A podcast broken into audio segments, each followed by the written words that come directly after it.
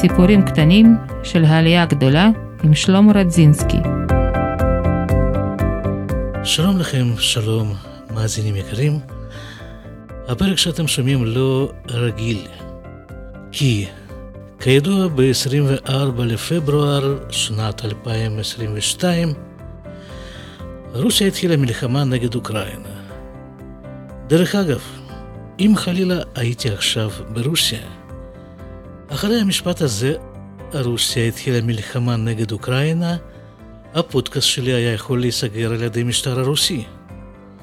ואני גם הייתי יכול לקבל עונש, עונש רציני. כי לפי החוקים של הימים האחרונים, למה שקורה עכשיו באוקראינה אסור לקרוא מלחמה. אסור להשתמש במילים מלחמה, פלישה, התקפה. מבחינת החוקים החדשים של רוסיה, האירוע נקרא המבצע הצבאי המיוחד. וכל מי שמשתמש במושגים מלחמה, פלישה התקפה, הוא נחשב כאחד המפיץ מידע מזויף, פייק ניוז, ואמור להיענש. אבל אנחנו ברוך השם לא ברוסיה, ואני הזמנתי לאולפן את פולינה לוין כדי לדבר איתה על המצב בחרקוב, העיר השנייה בגודלה באוקראינה אחרי הבירה קייב. פולינה הייתה גרה בחרקוב כמעט 40 שנה, ולפני 31 שנה היא עלתה לארץ. אתם יכולים לשמוע את סיפור העלייה שלה בפרק ה-12 של הפודקאסט. אז נדבר על המלחמה. שלום. שלום. אה, מתי עלית אה, לארץ? 30 אה, באוקטובר 1990. עלית מאוקראינה. עליתי מאוקראינה, מחרקוב. נולדת בחרקוב. נולדתי בחרקוב. עד גיל 39 וחצי הייתי גרה בחרקוב. את יכולה לספר לנו קצת על העיר עצמה, על חרקוב? עיר גדולה. בשנות התשעים האוכלוסייה של חרקוב הייתה מעל שני מיליון תושבים. אה, עכשיו אומרים מיליון וחצי, אבל זה מה שאומרים, אני לא יודעת, לא ספרתי אותם, אומרים עכשיו מיליון וחצי. קודם כל, מבחינת uh, תחנת הרכבת, כל הרכבות ממערב, נגיד בלרוסיה, מערב אוקראינה, אה, מדינות בלטיה, כל הרכבות שנסעו דרומה לקרים, לקווקז, כל הרכבות עברו דרך חרקוב. תחנה בין עירונית יחידה ומאוד מאוד גדולה. זה דבר ראשון.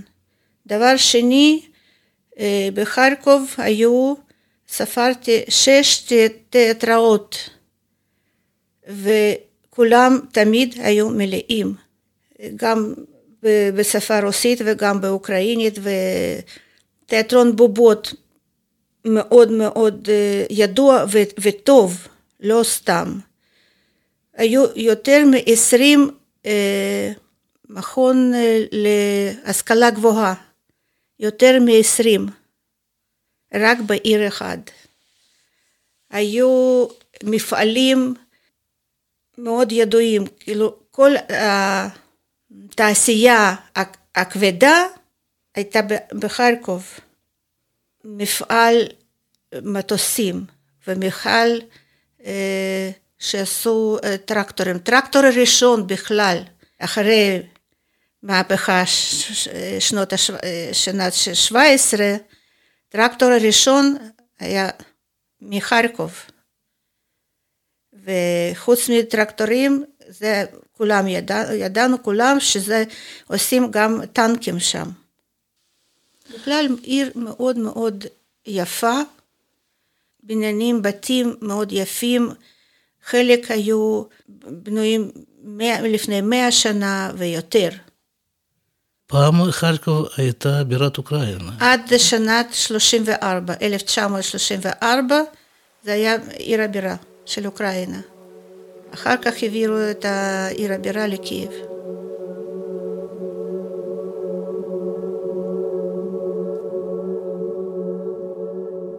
מה את אישית זוכרת?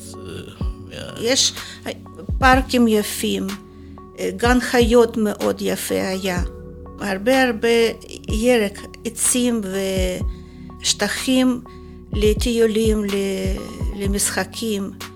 ומאז שעזבתי את, ה- את העיר ועשיתי עלייה, לא חזרתי לשם. וחברה שנשארה שם, היא אמרה שהעיר עשתה להיות עוד ועוד ועוד יותר יפה. אה, ומה שקורה עכשיו, אני פשוט, קשה לי לדמיין. אז נעבור לאירועים שקורים שם עכשיו. מה קורה בחרקוב? נשארו לך שם קרובים, חברים?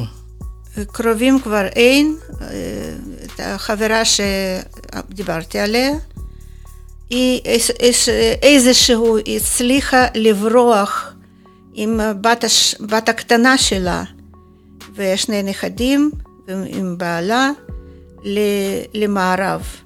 ופעם אחרונה דיברתי איתה ביום ראשון, ומאז אה, לא שמעתי ממנה כלום.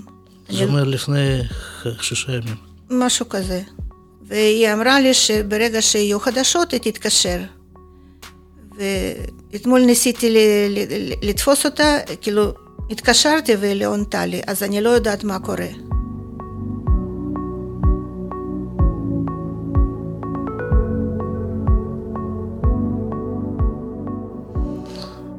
ומה קורה בעיר עצמה? אה, אומרים שיש הרבה הרס, שהטיל נפל לאוניברסיטה, שהבניין הבסיסי של אוניברסיטה הוא קרוב ל-200 שנה. יש כל הזמן היו תוספות, בנו עוד קצת ועוד קצת ועוד קצת, אבל הבסיס של אוניברסיטה, קשה לי לדמיין אפילו מה, מה קורה שם. וממש לפני חצי שנה פתחו מחדש את הגן חיות, שעשו שם משהו מפואר, ונתנו לזה שם אקו פארק, כאילו משהו יותר, אה, אה, יותר טוב לאיכות הסביבה, וגם לשם נפל טיל. אז מפגיסים, מפגיזים, המנהיג הרוסי אמר שהוא מפציץ רק את הבסיסים הצבאיים, וכנראה שזה לא האמת.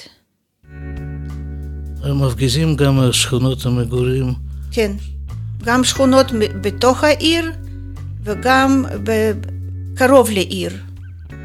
ואף אחד לא יודע לאן טיל הבא ייפול. אז מה קורה עם האנשים? איך הם אה, מגינים על עצמם?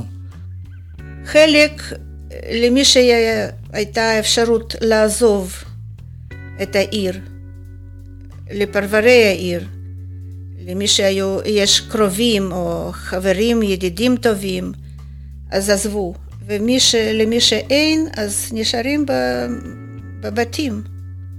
למי שיש מזל, והשכונה לא נותקה לא מחשמל, לא ממים, לא מגז ולא מחימום, אז יש להם מזל, ויש שכונות שאין חשמל ואין גז ואין חימום. אולי מים רק.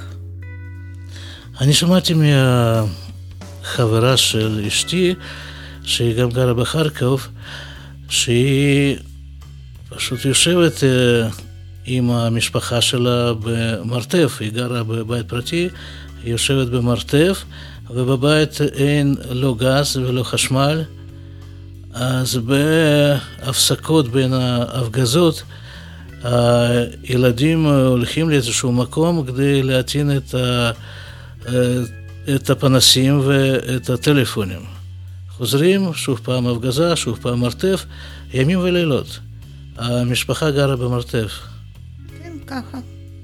למי שיש, לא בכל בית, לא, לא בכל בניין יש את המרתף המתאים.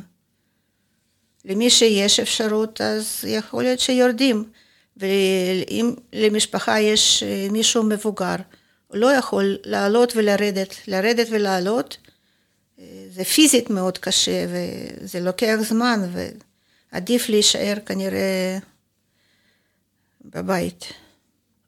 מי שאין להם מרתף, אז הם אה, מסתתרים ברכבת התחתית בחרקוב. זה גם מקום שלא מתאים למטרות האלה מבחינת האוורור, מבחינת השירותים אפילו. כל אחד בוחר מה שיותר קרוב אליו, מה שיותר מתאים לו, לכוחות הפיזיים, כל מיני, כל אחד חושב לעצמו מה, מה הוא יכול לעשות.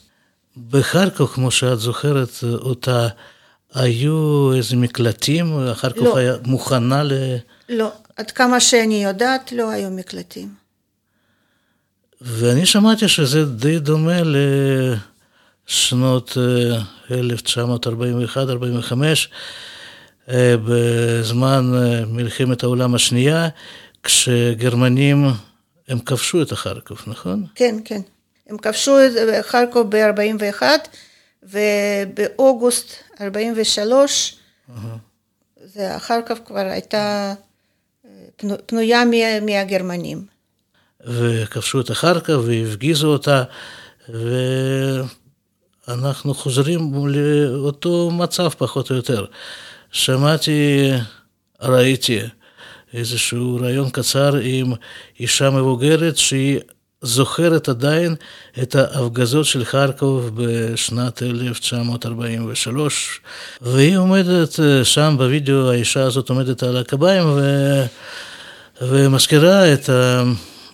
את התמונות מהילדות שלה, אותו, אותן הפגזות.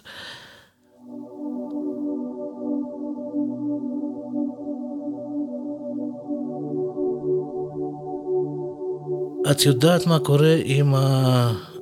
עם המקום שהיית גרה שם? אין לי מושג, לא יודעת. אני לא יודעת, אבל הכל יכול להיות. אני, אני לא מדמיינת מה, מה קורה עכשיו, אני רק זוכרת מה היה אז. ופשוט אה, קשה לי לחשוב על זה.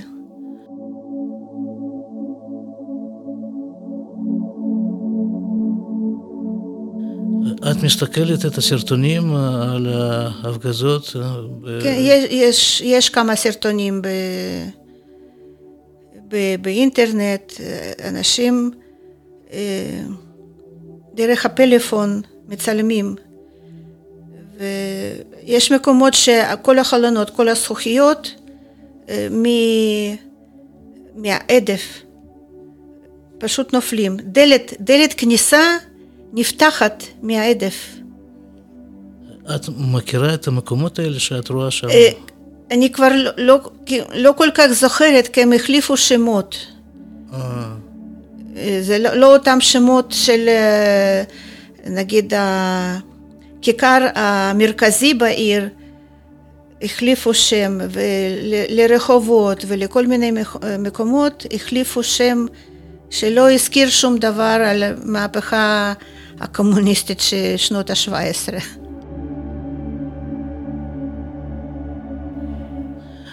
היה שם פיצוץ באיזשהו כיכר אה, מרכזי. זה, פעם, פעם זה היה מרכז uh, של uh, כל, כל, כל סביב חרקוב של uh, מפלגה הקומוניסטית. בזמן מלחמת העולם השנייה, שם היה גסטאפו בבניין הזה. עכשיו זה בניין העירייה היה, ונפלו שם שתי רקטות זה בניין גם מאוד ישן, יפה. והרסו את הבניין. אה, חלק, חלק פשוט קרס.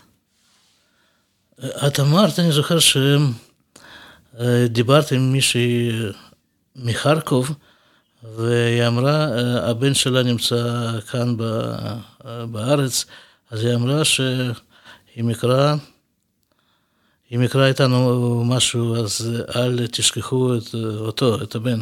כן, כן. כי כל אחד, זה, זה יכול להיות ב, בכל רגע, בכל מקום, אף אחד לא יודע לאן זה נופל ומתי זה ייפול. זה להיות, להיות 24-7 כל הזמן בפחד. כי רוסים מפציצים את השכונות, שכונות מגורים, ומשתמשים בנשק שאסור לשימוש לפי החוקים בינלאומיים. ואת אומרת שאנשים, מי שיכול, הוא בורח. כן. מי שרק יכול, למי שיש... לחלק אמרו לחכות כמה ימים, שהכל יעבור, הכל, יהיה, הכל יחזור כמו שהיה קודם, אבל זה הולך להיות יותר ויותר ויותר גרוע. מי שיכול, בורח.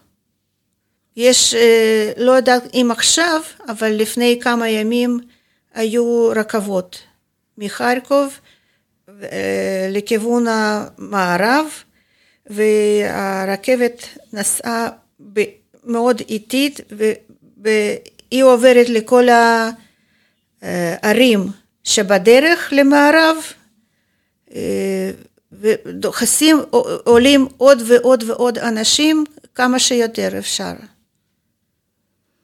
כי מטוסים כבר אה, אין. מטוסים כבר אין, אז רק אה, או מכונית או רכבת, ורכבת גם לא, לא כל חמש דקות כמו שזה היה פעם.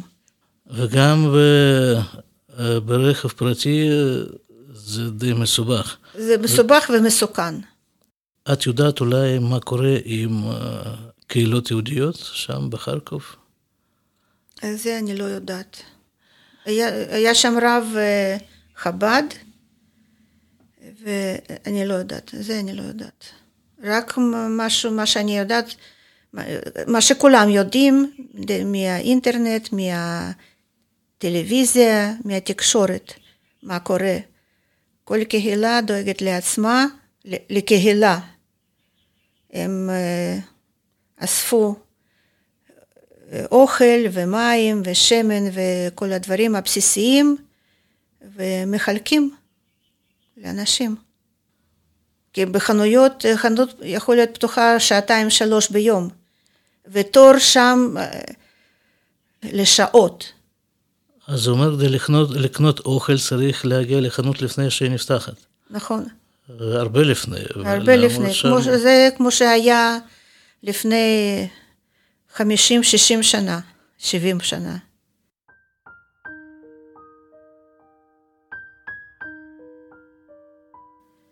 כשאת רואה את הסרטונים האלה על פיצוצים בעיר שלך, מה את מרגישה? מה את חושבת? ברגע שלפני שמונה, תשעה ימים פתחתי טלוויזיה ושמעתי את החדשות, אז באותה שנייה הדמעות אה, אה, ממש... זה... לא התכוונתי. לבכות, אבל זה, זה באופן אה, ספונטני, טבעי. כי עברו שם אה, כמעט 40 שנה אה, של החיים, ו, ו, ולשמוע את זה, זה פשוט, זה, זה, אני לא, לא, לא תופסת, לא, לא מבינה את זה, לא מבינה. ועכשיו אני פשוט מרחמת על האנשים, על הילדים, על הזקנים, על המשפחות, שחלק מהמשפחות, אה, לא שמתפרקות, אבל אה, הגברים נשארים במקום ונשים עם ילדים נוסעים, אף אחד לא יודע לאן. הגברים נשארים להילחם? אני לא יודעת להילחם, או לכל אחד יש איזה סוג של עבודה. אבל לצאת מגבולות אוקראינה הם לא יכולים. אה, לפי החוק אוקראינה לא נותנת לצאת. לא נותנת לגברים לצאת מגבולות אוקראינה.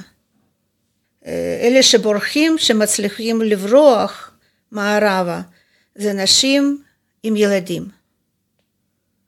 קטנים, יותר גדולים, לא משנה, אבל זה רק אוכלוסייה כזאת או מבוגרים, ממש מבוגרים, או נשים צעירות עם, עם ילדים.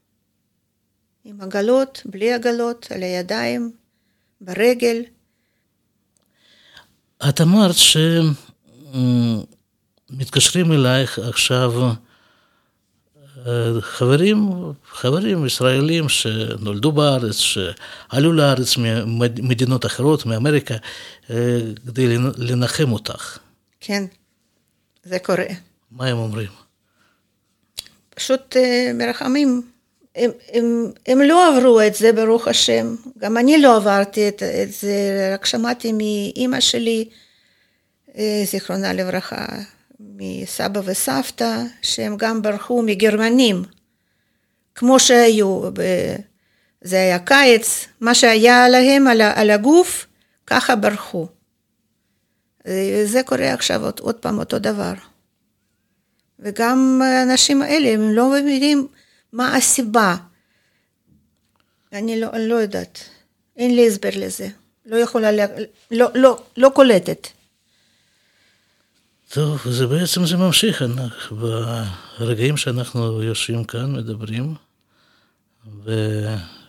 ותנאים נוחים, אנשים שם אה, נמצאים בתחת להפגזות. כן, לי יש רק תקווה אחת, שאנחנו באדר ב', בעוד שבועיים, פורים, שהכל ייגמר כמו שזה נגמר לפני מאות שנים ועשרות שנים לפני זה.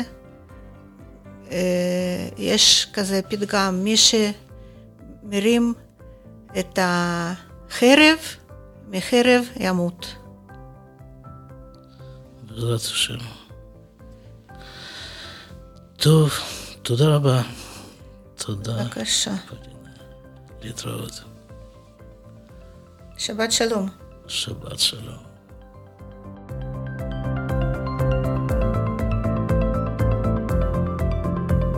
המלחמה נמשכת. מאז שהקלטנו את הפרק עברו כמה ימים.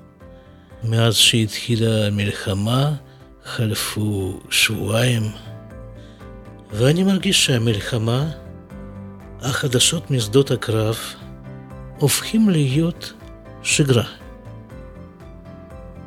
זה מה שמפחיד.